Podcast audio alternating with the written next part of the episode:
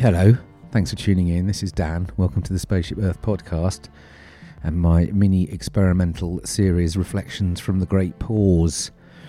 This is episode three. If you've been tuning into the previous two, you know the format. If you haven't, uh, this is a little experiment where I've sent five questions out to some friends and uh, uh, previous guests on the show and, and, other folks, and I've asked them uh, to send in um, via audio the answers, their answers to these five questions. And those questions are Where are you and who are you with? What are you struggling with the most during these times? Have you started doing, discovered, always done something that's bringing you joy in these times? What are you hoping could emerge from these times? And finally, what bits of getting back to normal do you hope will not return? Uh, and there was also an, off, uh, an offer to share anything uh, that folks might want to.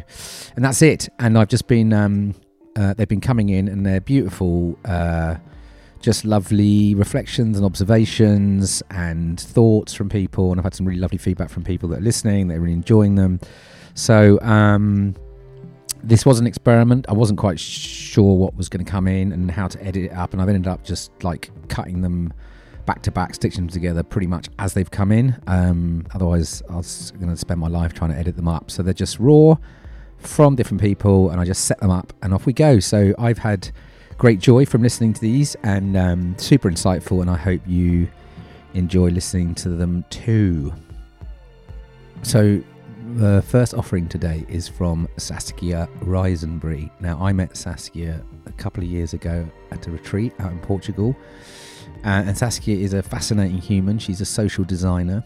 She is involved in all kinds of interesting things. At the heart of her work is trying to explore how you design empathy into businesses, into products, and real potential social impact. Um, a lot of her work is always geared towards protecting vulnerable people and ecosystems. Um, she's been involved in some fantastic projects. There's a, piece of work she's been doing out in India called the Sathyam Project, which transforms the lives of girls and women by creating profitable social enterprises with them. And uh, she's also been doing tons of stuff around circular design, particularly looking at kind of waste streams. um, lots of work with plastic and the Precious Plastic Project, doing a lot of work around kind of open source um, tools and resources for, for these kind of waste streams. So, super fascinating. Can find out more about Saskia at saskia.earth. So, let's kick off with um, some reflections from Saskia Rysenbry. Hey Dan, uh, Saskia here. Uh, thanks for sending it over. Um, I'll just go on and say the questions and the answers. Okay, so number one. Uh, I am living in Berlin at the moment with my boyfriend Janis. Uh, we decided to move in together this year, and it just so happened to turn out that our first month living together has been in quarantine. So that's uh, been challenging and amazing at the same time. Um, what are you struggling with most during these times? I think I'm struggling with the lack of human contact. Um, it doesn't have to be physical touch, but it's more just being part of a community physically. Um, you know, it's a really interesting time when you do go outside for your daily exercise and you know people we are walking in these really small groups and people kind of give each other a wide berth when we're, we're crossing each other on the street. And um, while it's obviously incredibly necessary and such an important part of how we manage this situation uh, it is quite challenging to kind of not be around a, a bigger community and, and not be surrounded by other people. So i'm finding that a little bit hard. Um, have you started doing, discovered, always done something that is bringing you joy? Okay, so what I've started doing um, in our quarantine um, is I've slowed down a lot. Uh, so typically, um, a month or two months for me would be a lot of traveling by road. You know, I lived in Portugal, but I worked in the Netherlands. Um, and I work in different parts of Europe, and I'm from New Zealand, and I also work in India, and so a lot of my life has been um, around not where you know I have a home. So this is the first time in a really long time that I've actually sat still and said, um, you know, this is where I'm going to be for a while. So um, it's really helped me. It's given me so much joy to find the find the beauty and ordinariness of the day. You know, getting up at the same time and um, cooking together and just really knowing that today, uh, the day has a beautiful routine that I can settle into and feel strong in. So that's what I've really enjoyed doing. Um, what are you hoping could emerge from these extraordinary times? What I'm hoping will emerge is our much deeper connection as as a society. Um, that we are so interconnected with our environment and with each other. You know, there has been some beautiful um, experiences that we've all had to go through, which is, you know, COVID 19 is not about getting the virus yourself, it's about protecting the vulnerable parts of society. And I think that that is such an important thing that we could step through from to say, you know, what you do as a person of society does have a negative or a positive effect on people. And so maybe it won't be as visceral as, you know, you might pass on an infection and they might die. It might be, you know, does this um, purchase or does this behavior or does this thing that I'm saying or does this econ- economic system that we're part, taking part in, um, is it benefiting or is it really detrimental to different parts of our society? And so I think that I'm hoping what can emerge is that we all feel a lot more interconnected with each other and, of course, um, our environment. I'm seeing, you know, I've been reading and seeing, hearing from friends that they're spending a lot more time walking in nature because that's the time that they can be outside and get fresh air and I'm wondering if that would, would emerge and, and people slowing down and being able to spend more time just being outside. Um, what bits of getting back to normal do you hope will not return? I definitely hope this mindless consumption will stop. Um, I hope that we won't go back to normal um, and I hope we won't keep believing the narrative that the economy is the only thing that is what supports a healthy society. Um, I think that what I hope will emerge is our understanding of what is essential and what isn't essential.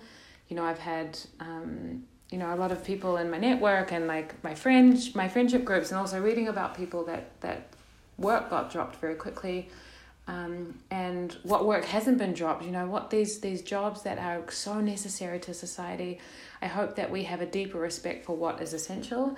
And we also analyze a little bit what we want our own contribution to society and for our life would be um, in terms of is it beneficial to society and to the people and to the vulnerable people and to our environment? Um, and how we can just be a lot more mindful of yeah of our contribution to the world um,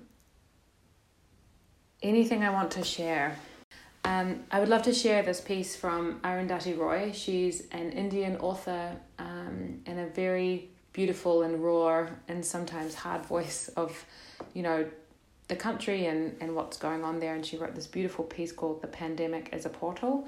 I highly recommend reading the whole thing, um, but I just wanted to share the end of it.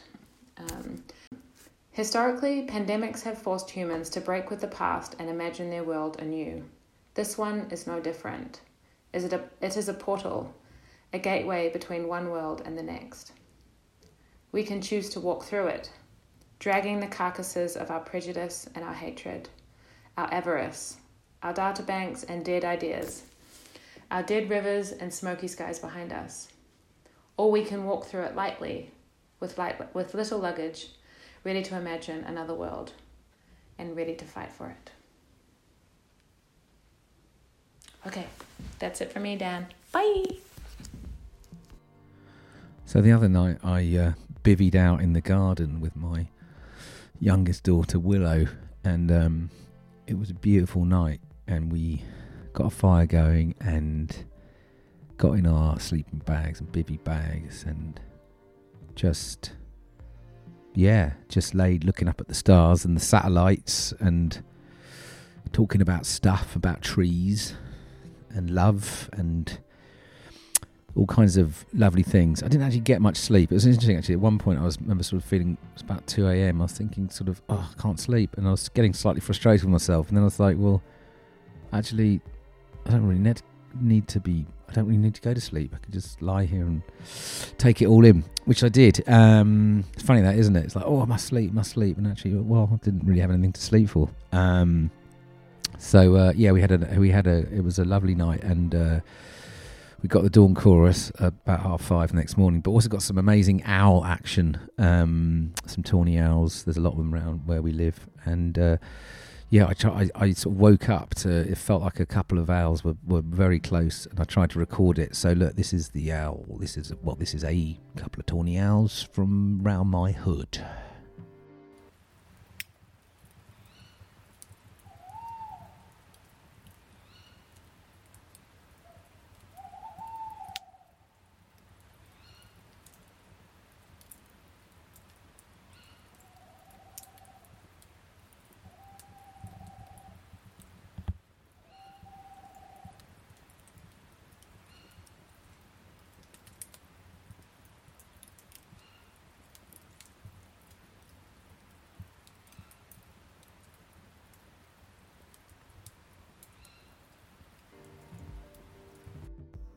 Yeah, I'm definitely finding a lot of joy from birds right now around me. Um, tuning into the birds, there's there's a lot of them around, and yeah, just noticing them and watching them sort of setting up nests and doing strange, beautiful little dances for mates and singing and stuff and uh, feeding and uh, yeah, rather marvelous the birds. Thanks to the birds. Um, okay, so next up is my friend Andrew Wanliss Orlebar. And Andrew is someone that I met about 10 years ago. He came to the first Good for Nothing gig we ever did. And um, I remember thinking Andrew was really bloody smart, super interesting, and very kind, which is sort of a lovely combination. Um, and we kept in touch and he went off to live in the US to get involved in a range of different ventures and startups and various things and he's been out there for some years. And we've kept in touch. Um, and Andrew describes himself as an innovator post-consumer biophile and he's working on climate compatible living really nowadays um, and he's currently VP of Strategy at Futerra North America. Um, yeah, and it was really lovely to hear from Andrew and get a perspective from the US. So, next up, it's Andrew Wanliss Orlebar, or AWO as we know him on the socials. Hello, Dan. I was going to record this in the quietest room in the house, I had something nicely planned, which I thought would be podcast friendly. I thought instead I would walk outside and share the dusk noises with you, maybe the odd bird song, and the incredible luxury that I have at the moment, which is to be able to disappear into the forest uh, just near the house I'm staying. This is uh, Andrew, Andrew Wanliss Uh, I'm currently in um, the outskirts of Boston, Massachusetts, where we are up here with my uh, wife uh, living with her sister and family. So we get to uh, share a big house together at these times, which is really nice. I suppose the most important presence at the moment is also our newborn, uh, just a few weeks old. It's been a doubly interesting time to uh, have someone so young in the world at this particular juncture. Uh, newborns are a time of or create a time of self confinement a little bit for their parents anyway. But uh, for us, it's just really been a moment of understanding just a little bit more of the extra fragility that we're all going through at the moment. Um, so, in terms of things I've been uh, struggling with, I guess one of the uh, one of the many positive outcomes of all of this terrible uh, drama and hardship and death and risk around the, the world and yet to expand into much more of the world still, um, is that there's this, all this amazing goodness going on. There's all of these incredible projects emerging from all possible sides um, to you know support emergency workers, to bring families closer together, um, to support small businesses. And my greatest frustration is that with uh, the attention that a newborn needs, I'm sort of watching all this happen and not really kind of contributing to what just feels like this just explosion of generosity and creativity, uh, which kind of makes you wonder why we don't have this going on at all times. But it's really been a thing to watch, and uh, yeah, I feel like I'm kind of on the sidelines, not really uh, contributing, but that's something we'll all deal with. And then, in a much more uh, minor way, uh, this is a moment when you realize the value of home, like just being around things you know in spaces you know with people you know. Uh, we are surrounded by wonderful people, but I do kind of miss the familiarity of a certain space. Um, although I think what's interesting in some ways about this period is that if you sort of look at, you know, kind of Maslow's uh, hierarchy of needs, in some ways, a lot of what we need every day is being satisfied. It's just being satisfied in different ways. And it may be that you realize that you need novelty, but you don't need to do it by hopping on a plane, going to a distant, far off land. You can just, you know, take a different corner around your house if you're allowed to go for a walk. Uh, you need presence, and I sincerely hope that will be a time soon when people are not attending funerals via Zoom and doing these all these other difficult things. But on the other hand, we're rediscovering the telephone, which for some reason we've completely abandoned as a form of vocal communication. We just use it to send each other quick texts. Um, so I think there's a lot of things like that that are interesting where we're re appreciating, I suppose, some of the uh, familiarity we, we uh, need around us and how a lot of our needs that we re- respond to with kind of money and exuberance can be actually addressed with not much. In terms of things I've started appreciating differently, well, I think one of the, I mean, for those of us who are in this hemisphere, one of the strange side effects of being in uh, such confined spaces with you know very small perimeter is to be able to watch spring happen in just excruciating glorious detail so I do the same very short walk every day if I can fit it in and I can see practically every leaf unfurl every bird song appear and really reconnecting with that is incredible and it's just this affirmation of life that is there and undeniable, and this affirmation of change and us realizing that change is a thing that always happens. Um, and ultimately, I think a reminder of uh, just the greatness of nature, which we're a part of and which we can't not be a part of, despite our desire to always think that way. And other than that, there's just been, I think, like a lot of us, maybe time to cook and concentrate on some of the things around us with new constraints. And that I think always brings out some of the best of us too, is to not be able to kind of just lavishly go out and get anything you need, but just uh, make do with, uh, with what's there. Um, for those of us who are lucky enough to have things in a pantry.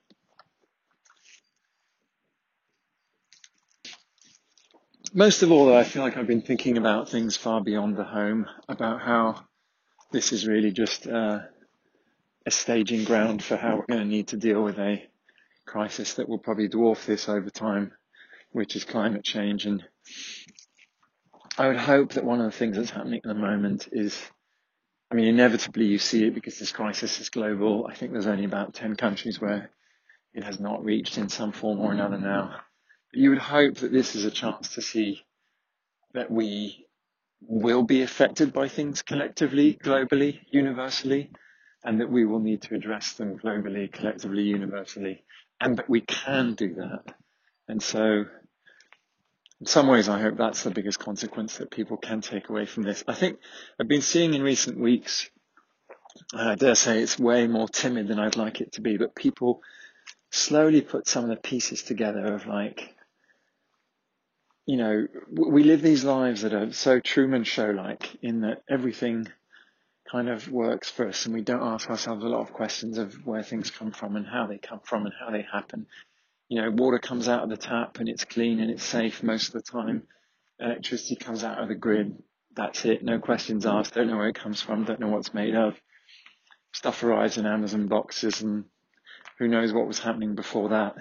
Food is served in plastic boxes on shelves and that's the end of it. And I feel like people are now starting to maybe realize that There are people involved in those equations.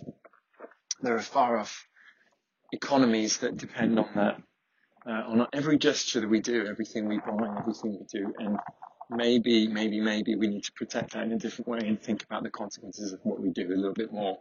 As I think people are like suddenly needing to, you know, figure out how they get basics into their life, figure out how they work from home, figure out how to connect with people all over the world who are suddenly distant.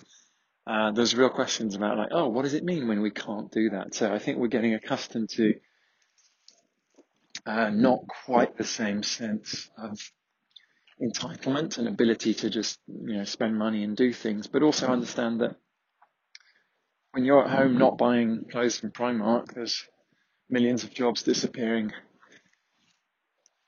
in Southeast Asia when you are, or uh, Indian subcontinent, when you are uh, at home hoping that you can live as normal and the electricity is still running, that's someone else dedicating their job, their life to that and staying away from their family. So I think the, the, the sense that we are not just the recipients of this magical supply chain, but that we play a real part in it is really important at this time.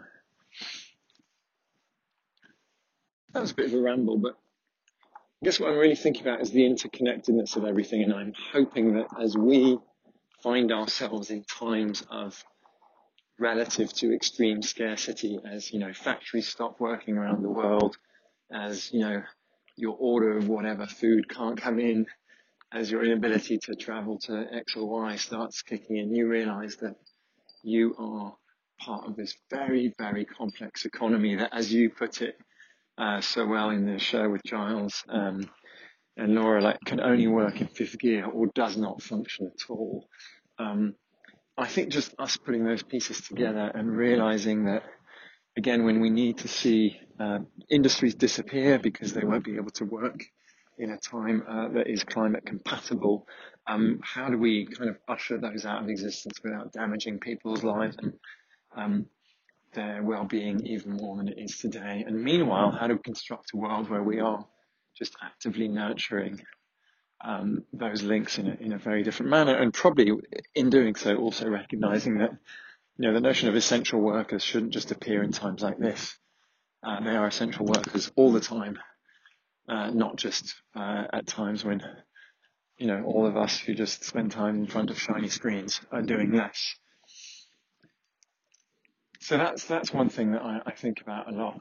Um, in terms of new normal, uh, it's really kind of extraordinary that we're saying, "Gosh, I hope for things to get back to normal," because obviously there's a lot of normal things that we miss right now. Life is incredibly different. Uh, life, in some ways, in some places, feels like it's hopped back at least a hundred years. People are hearing you know, birds, seeing animals in town, hearing quietness, able to breathe without asthma, able, able to see the sky, I'm able to smell the sea miles inland. I've heard all sorts of different stories. Um, but uh, normal is not a place that we really want to return to. It's still a world where we have the climate crisis absolutely looming on us. It's still a world where, I mean, take your pick women are still not making anything like what men make in any job in any region in the world. Uh, you know, suicide is now the leading cause of death for adult males in the USA. Like we have an infinity of problems that we still need to deal with. And I, I keep thinking about how long this lasts will almost be like how much will the strength of the reckoning be when we actually need to question some of these things and not let I mean, never, never do you come out of crises like this in the same way that you left them. Uh, we change, the world changes, but does it just mean that we're going to work from home? Or does it mean that we might actually think differently about the economy we want and the world we want? And one of the most fascinating things for me in the last few weeks is to see how this debate about do we save lives or do we save the economy is um, rolling out. And it, it's exactly a parallel to me about how we think about the environment, which is you know, I've been called a tree hugger most of my life, and people, and I sort of go, I mean, I'm interested in saving trees, but I'm interested in saving lives, and I'm interested in saving us. So there are people who are like, let's save the earth for the earth and screw humans, and that's fine. But I think most of us who are compelled to look at how we can create a different environmental future are there because we're just talking about a different human future because environment and human and humanity are inseparable. Um, what's interesting about the economy is humanity and the economy are separable. The economy is an intellectual construct that we've created over the last few, you know, hundreds or thousands of years, depending on where you want to start with the schools of thought. And yet here we are now going like, what should we do? Preserve that or preserve life as if they were opposite and as if there was some sort of economy that needed to be preserved independently of humanity. Uh, whereas again, it, there's no such thing. Like you can't ask an ape about the economy. It doesn't exist. And so what is it that we are trying to magic up here and protect other than ourselves, other than our lives, other than our well-being? I think that's a really kind of crazy dichotomy that we're living in, which again exactly parallels the way that all of the wrong thinking about the environment has been happening around for the last 30, 35 years. So that I think is also a, uh, a way of thinking that we can hopefully start to shed or see break apart a little bit. Um, anyway, there's some thoughts for you, Dan. Probably a little bit, uh, a little bit uh, affected by you know the fresh air and the uh, evening walk, more rambly than they should be. But uh, it's really, it's really good to kind of get a few things out of my head. Um, these are absolutely challenging times, I think, for everyone. But uh, boy, are they interesting ones too to really see a little bit more in kind of naked light. The systems that we've created, the lives that we have, the dependencies we have, and maybe therefore to ask ourselves some questions about like how do we want to continue uh, living out beyond this? Because there will certainly be another one of these in some form. And this question is, do we want to be better prepared? Do we want to face it differently? And do we want to have something that is not going to, a crisis that is not like every single other crisis going to affect uh, the disadvantaged in a very, very disproportionate manner? Um, anyway, I'll, I'll, uh, I'll, wrap it up there. Uh, keep up the good work. Love the podcast. Love your thoughts. Uh, and thanks for bringing us together in this way, even though we're all in different parts of the world thinking about this. But uh, you create a kind of one spot for us to land and share some thoughts. Cheers.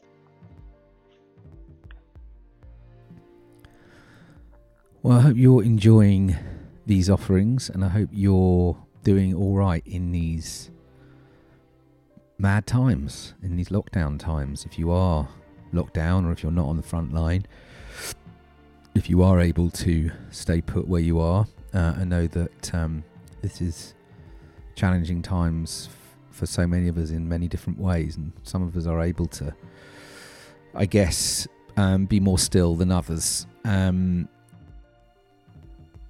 my next offering is from Easkey Britton. Now, if you listen to my podcast regularly, you'll know that I'm a massive fan of Easkey Britton, and she's um, been in two previous episodes. Um, Easkey is this sort of brilliant mashup of big wave, professional surfer, scientist, academic, social activist, um, has an enormous um, sort of passion for kind of fairness and equality, particularly around gender, um, and just is always on the edges of seeing the world in ways which I believe offer so much potential to all of us to regenerate life. Um, yeah, Easkey's a total one off. Um, so if you're interested in knowing more about Easkey, I highly recommend you do. You can check her out at easkeybritton.com and you'll find links to all of her different um,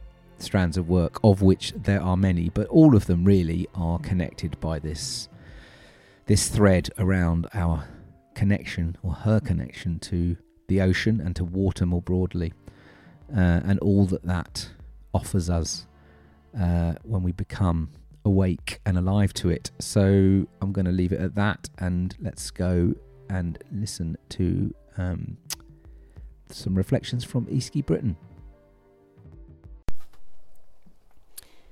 Hey Dan, thanks so much for the invite to share uh, during during this lockdown. Um, yeah, I'm only really finding the, the space to sort of sink into that and your questions now. I'm walking around um, farm outside in west of Ireland in Mayo, um, land that belongs to my boyfriend, and we're starting to plant and get things ready for the growing season. So it's actually a pretty special place to be and in particular in times like this. Um, we're entirely off grid, uh, although we do live in a tiny caravan for the moment. That's been interesting. Uh, but I'm so, so grateful um, now more than ever for the spaciousness of the outdoors and to have so much nature around us and a deep appreciation for that and recognition that not everyone does. So I do feel incredibly lucky.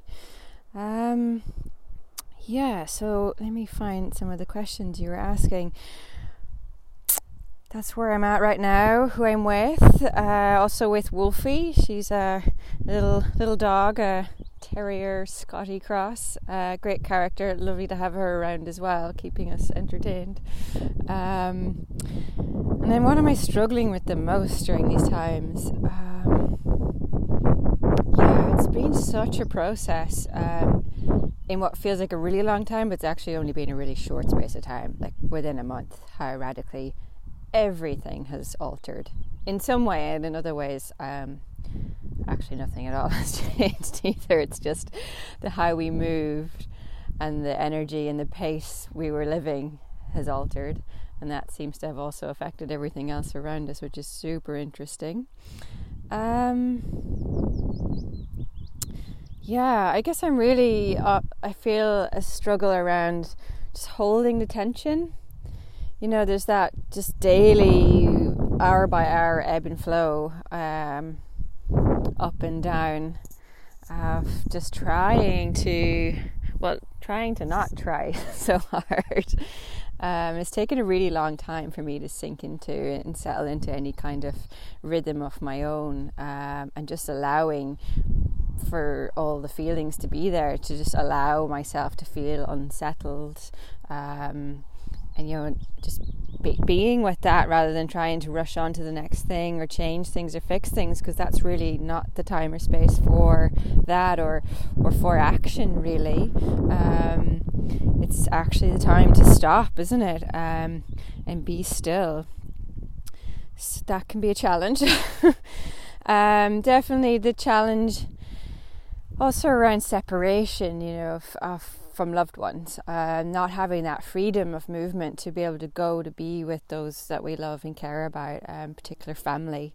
So my family are home in in Donegal, um, but that that actually kind of deepens and strengthens a lot of bonds and relationships in other ways. Um, another struggle is the loss of rituals that were actually really supportive, um, and maybe we didn't realize. So, in times like this, particularly in Ireland as well, the ritual we have around death is so powerful. The kind of whole process we go through as a community when someone dies. Um, there's a really just strong sense of connection and space to grieve. And at the beginning of all this, uh, my uncle passed away uh, Connor Britton, one of the Britton brothers who first uh, pioneered surfing in the northwest of Ireland. Um, my dad's elder brother, uh, just really suddenly and unexpectedly, uh, not from not from the COVID nineteen.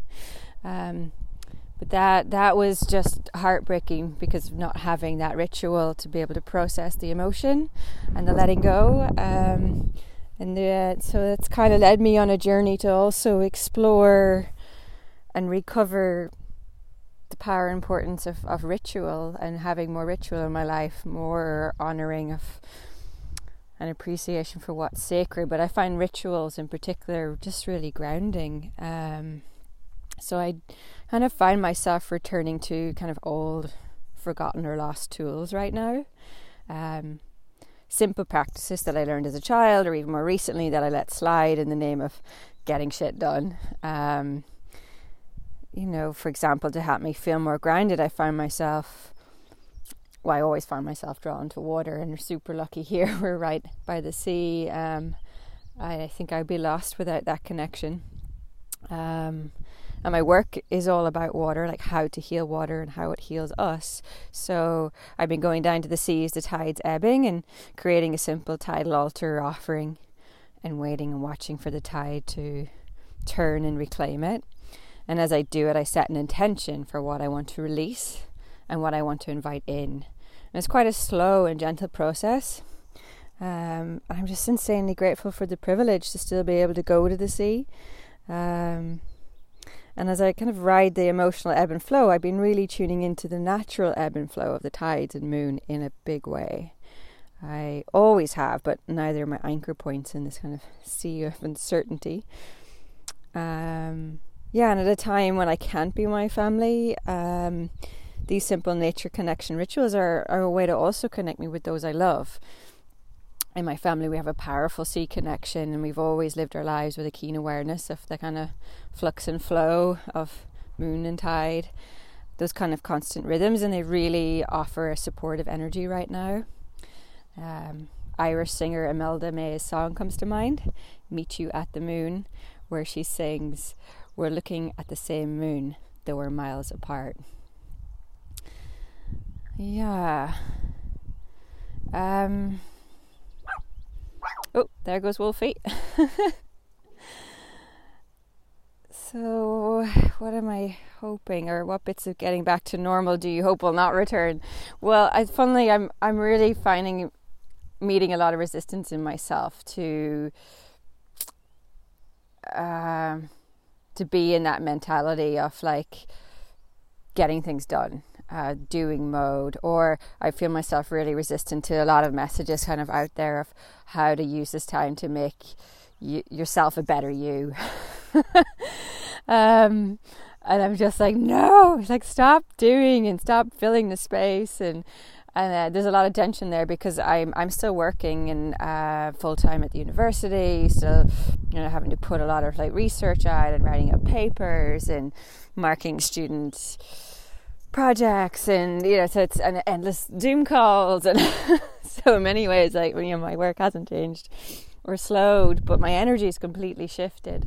Um, so it's yeah how to how to find that balance. And i find right now a real keen sense for what um, doesn't align with me uh, it just immediately feels off and it just takes tremendous energy to try to do anything that isn't in alignment with where I really want to be putting my energies.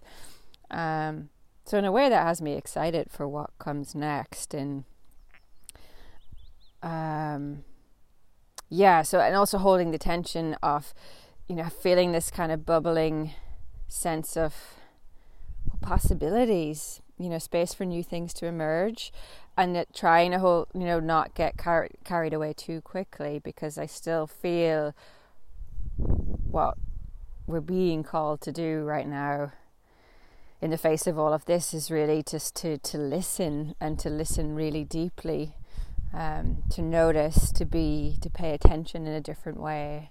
Um, and so I'm really trying to stay with that.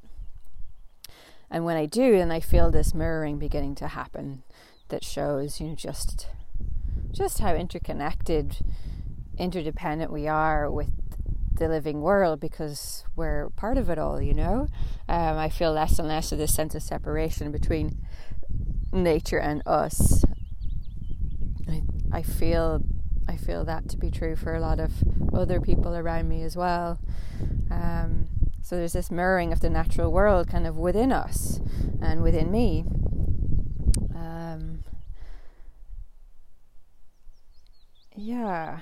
So this more natural ebb and flow that's I guess it's always there, but we've kind of chosen to ignore it or forgotten how to feel it and it's an ebb and flow that's naturally in our bodies too, but we've been taught by society to pre- to to suppress it, especially women. And I feel like this is a powerful time to reclaim that, noticing and for me noticing the inner seasons of my own cycle has helped me stay self-connected or come back to myself in a wholesome way if I begin to feel like spun out or afraid, which also happens.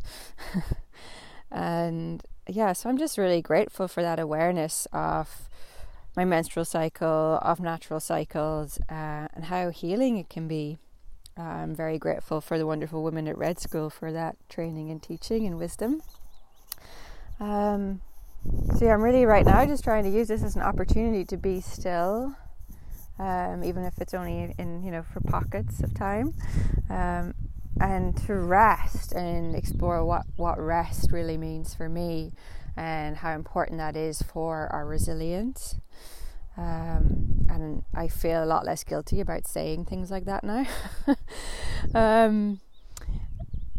so I think now that we've all been forced to stop, a lot of us are probably noticing just how exhausted we were, and um, I've been longing for the space to slow down for for quite a long time now, um, and I'd certainly rather it not be forced upon us. And it's so sad that it has to take such a shocking wake up call for us to realize the vitalness of things like rest. Um, but I, I feel that we're yeah we've never been closer to this transformative energy and power now that I really hope we continue to tap into and um, keep creating space for that to emerge um, rather than try you know defaulting back to our old ways. So, hmm. I think that that's that's where I'm at right now. What else do I want to share? Um, yeah, I think I'd like to share maybe a poem or a quote that I'm I'm going to have a look for now. Just bear with me. Um, hmm.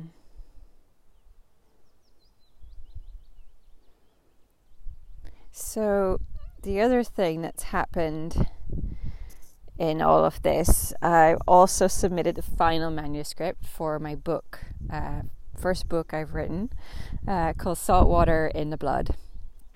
Um, so it's been a really interesting process. Most of it was written before now, and then the editing began just before this craziness. So it's quite a, yeah, um, a strange thing in a way to have completed something like that, and then it's now in this kind of limbo space while everything's in this extended pause, including the production and publication of books. so we're hoping it, it would come out. Um, it was supposed to come out maybe later this year, but it will probably be uh, a book to begin next year with. Um, and I was just looking for some words from that to share with you.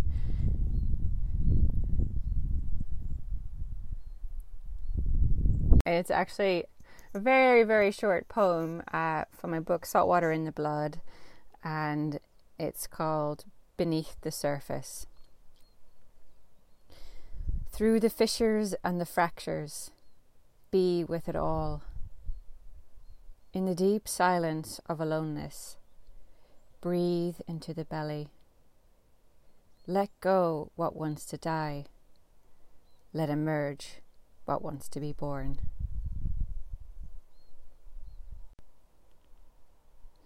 Suspended in the beautiful essence of isolation, a desire to go down into the depths within awakens. So there you have it. Uh, some musings from the west of Ireland, and I wish everyone uh, their best uh, health, and may you stay grounded and connected and full of gratitude for all the beauty in the world. And yeah, please take care and may we all come through this soon. Much love. Thanks. So I'm going to call that a wrap for episode three, Reflections from the Great Pause. I want to play out with the track actually. Um, it was my daughter Olive's 13th birthday yesterday, and um, was reminded about her um, arrival into the world through um, conversations and um, reflections from yesterday. And uh, I remembered she was um, she was born at home, and she was actually born. She sort of emerged almost in silence. Olive, a very peaceful girl, and a very peaceful baby, and has remained that very sort of calm gentle, amazing, peaceful girl. During the during the labour, we'd had this playlist. You know, as you do, you pulled a, a playlist together for the kind of um, the labour period at home and the birth, and um, and Olive popped out, or what's I say, almost in silence, while um, uh, this song from John Martyn was playing, which is "Small Hours," which is the most sort of chilled, calmest song probably I have in my collection. It's from his One World album in 1977. Yeah, and it just captures the spirit really of uh, my wonderful Olive. So uh, I want to leave you with this Small Hours by John Martyn. Um, take care out there, be safe. Until next time, peace and out.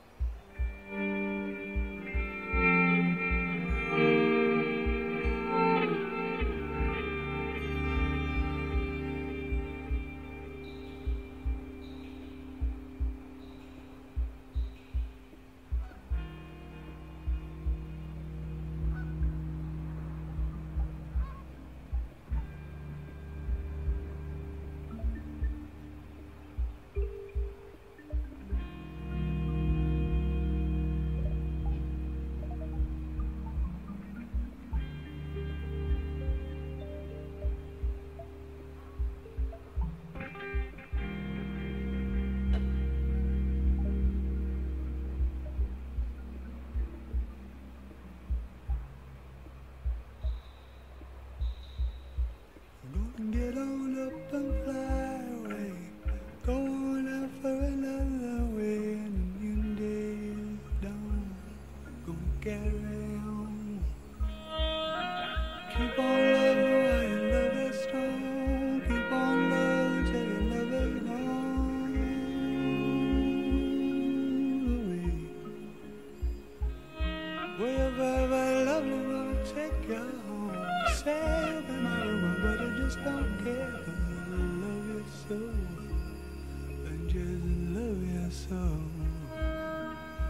I Hallelujah.